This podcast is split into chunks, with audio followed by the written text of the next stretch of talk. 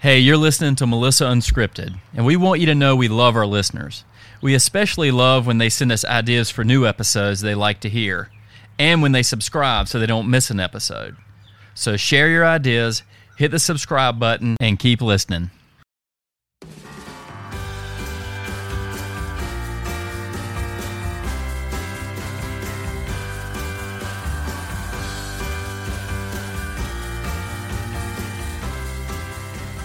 About the snow today?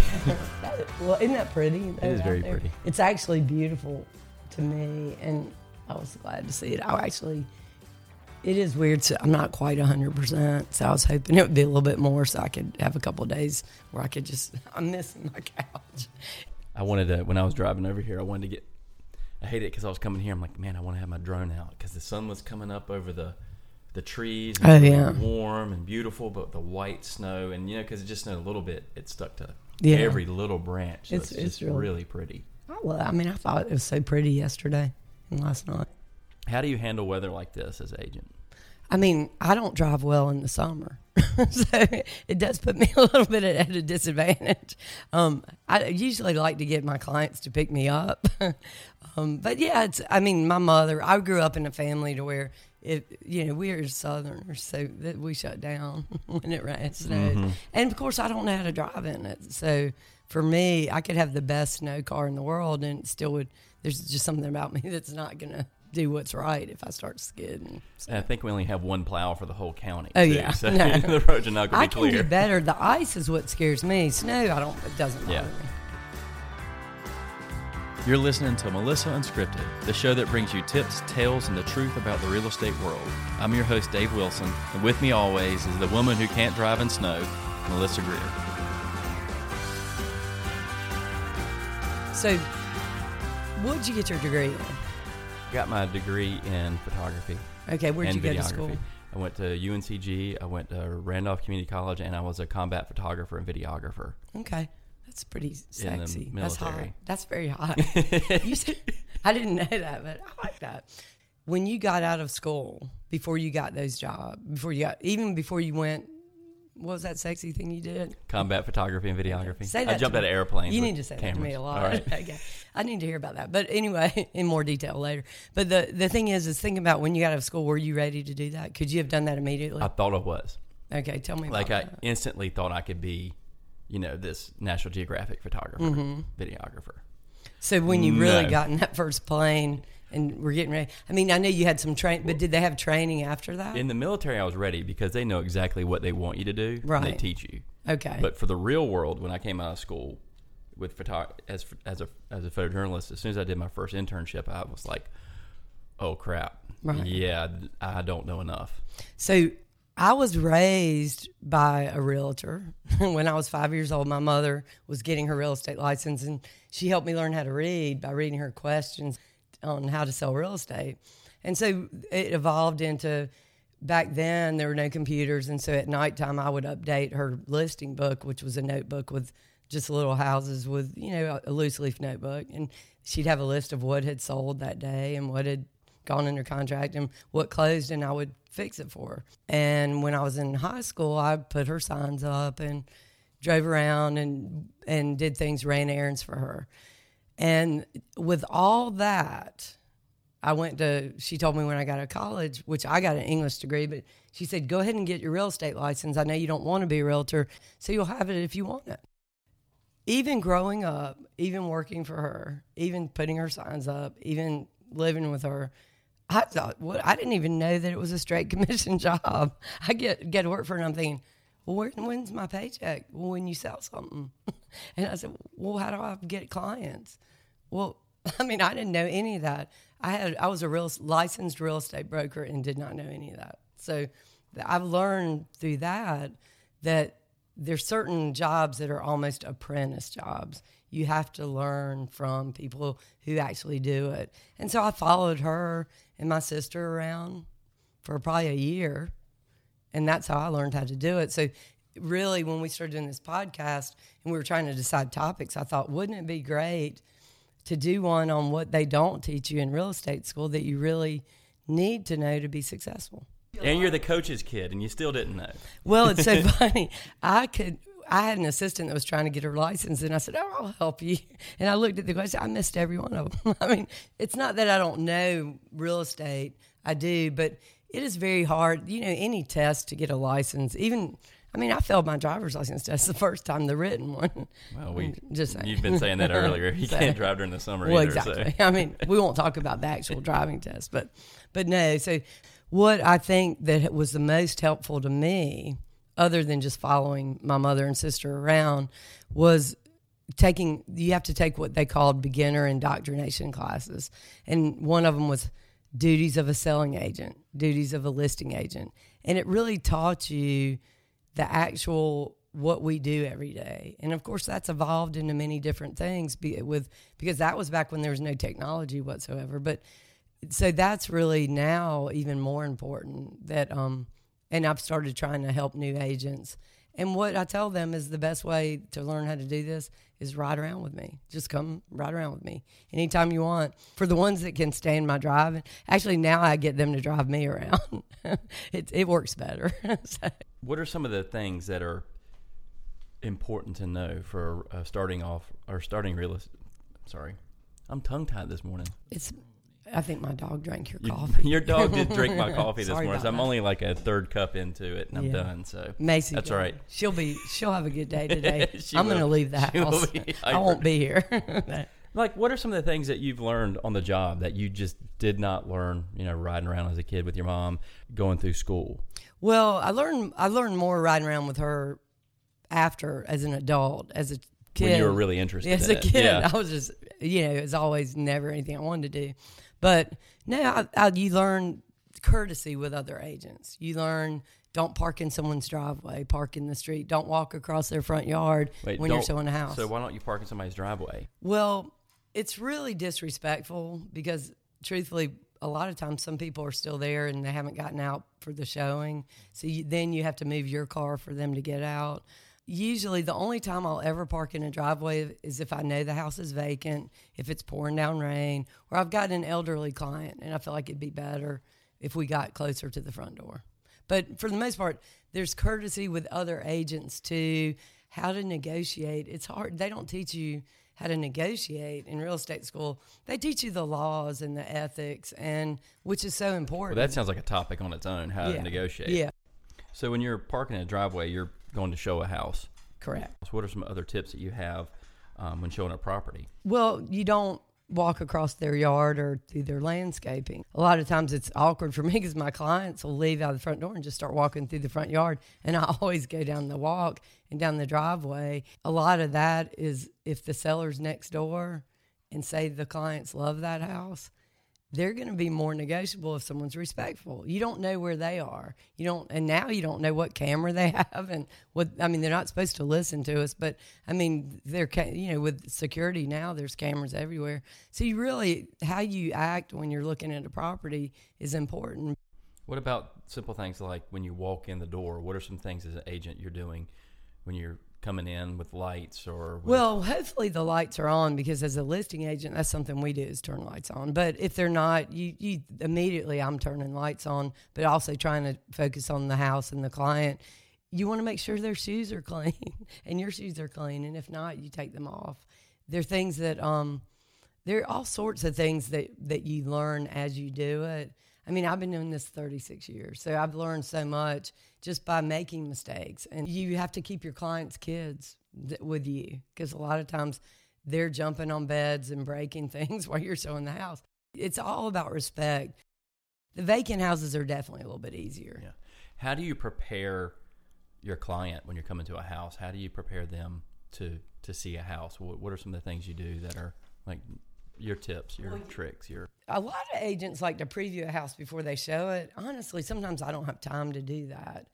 I may have shown it to someone else. So anything I know can learn or know about the house, it's great to do that. Um, also, sometimes I'll call a listing agent and say, I, there's not much on the market and I want to show you this listing. Is there anything that, what's your feedback? Is there any objection we need to overcome before I even take them in? A lot of times I find that what does that mean? Any objection? well, it means, for instance, like if I have a listing, usually, you know, we try and stage it, but say there's wallpaper everywhere. And instead of um, painting they just say no, we can't, we don't have the budget to do that. So I already know before I walk in. So I'll tell the buyer, now we're going to go in this house and it is awesome. It was built by one of our best builders, but it has a lot of wallpaper, so you're going to feel like it's dated. Don't worry about that. I've got a painter who can handle that in a second.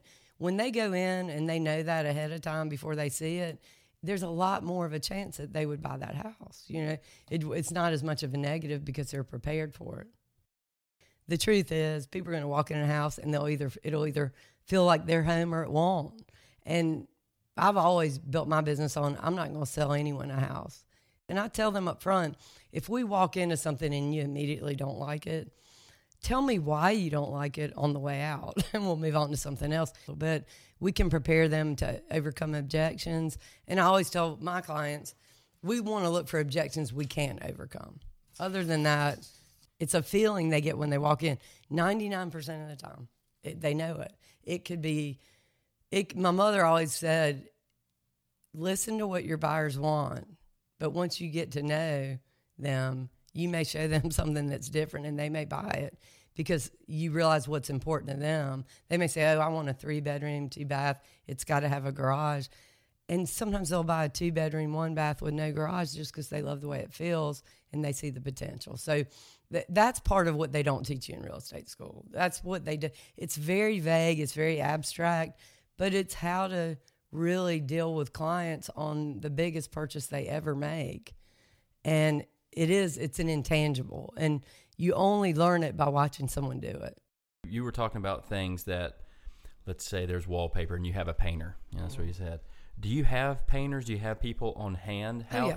and and how important is that and and then also you you're a relationship person you know go through that whole process i mean you having people on hand, but building those relationships. Yeah. I mean, no, you always want, I mean, everything I do personally, professionally, relationships, that's primary for me. I'm going through something right now where I'm really trying to, you know, I, I've done this for so long that, you know, and I think it always changes, but I, am focusing on why I do this and why I like it and why I'm good at it. And I, and part of it is I, I my whole life is I've been very empathy is a big part of me. I I really I really care more about others and and getting them to a better place or doing something that makes their life better and that's what, what that's what my why is. So in this situation, of course, if someone's moving to Greensboro and they don't know anyone, I have a whole pool of people where I, immediately they'll have a great painter, great plumber, great electrician, and I, you know, you have to develop relationships with those. Those people said they take care of the people I refer them to. So, and that's what I love is like most people are so grateful for that went to have move into a new city and already have a network of people they can count on. How did you find those people, and especially the ones you like? I'm sure you've gone through. Well, you went to UNCG, right? Mm-hmm. Well, I found my plumber on Tate Street. I always love remembering that we, I was at a festival and met him on Tate Street, and he's a he, I, that's that was probably 15 years ago. I mean, but we just bonded. You know, sometimes you connect with like-minded people who are very focused on taking care of others. And that's what I try and do. And so I, I, the most of the people I refer, I use them in my personal home. So another thing they don't teach in real estate school that I think is probably the most important thing, and I think we all learned it in kindergarten, is to play well with others. Play well with others. So I don't. I mean, there's a couple thousand realtors in Greensboro. It, it comes and goes, but I've always tried to be one that people would want to work with. And that means you don't want to be adversarial. You want to go into any transaction or negotiation being on the same team and being someone that uh, cares about other realtors, not just clients. You want it to be a positive experience. And I always feel like other realtors, you, you know, in, and in a multiple offer situation, that's very helpful to know that you've got someone who you like working with that you know can work a deal out but also that respects you. And and I've tried to be that agent. And I think that that is one of the most important things that's helped my career is really realizing it's not just about the clients; it's about the my peers and the working together with colleagues in a way that's respectful and having a common goal because it really is the biggest thing people buy or sell and it's stressful and we need to make it not as stressful for them and in return, it makes it not stressful for us. So that that's one thing that I really focus on in a big way. What's something you can do when you're dealing with somebody that's being very combative or confrontational? I mean, I always I always try and say to the agent at that point in time, we're not going to this is not helping us to do this. We're not going to work this out. You know, dealing with it in this way. Let's let's talk about how we can work this out. And and if they continue to be adversarial, I mean, I mean, there are different things. I mean, some people are just in any business. There's always people, and I have bad days, and I have bad days too. So you never know what someone's going through, so you can't judge based on how they react. And so I always try and keep that in mind. So if if someone is really being a little bit over the top with me, I'll just back it up and say, is there something going on other than this? Because otherwise, let's work on this. And we have a, if we get this deal worked out, it, your clients will be happy, mine will be happy, and that's our goal. So and we'll be happy. So let's let's back it up. And and at the end of the day, we have a lot of responsibility dealing with with helping people find a home, and it, it's sometimes stressful. And you know, I want to be someone that is is as good to other agents as I am to my clients. Yeah. Well, I mean, that's a lot of good tips you've given Well, today. I am And- happy to give them. Yeah. and I, I do think it's important. But I think most businesses, it's like anything else. You can get certified to do anything, but watching someone who does it is the best way to learn how to do it. Yeah.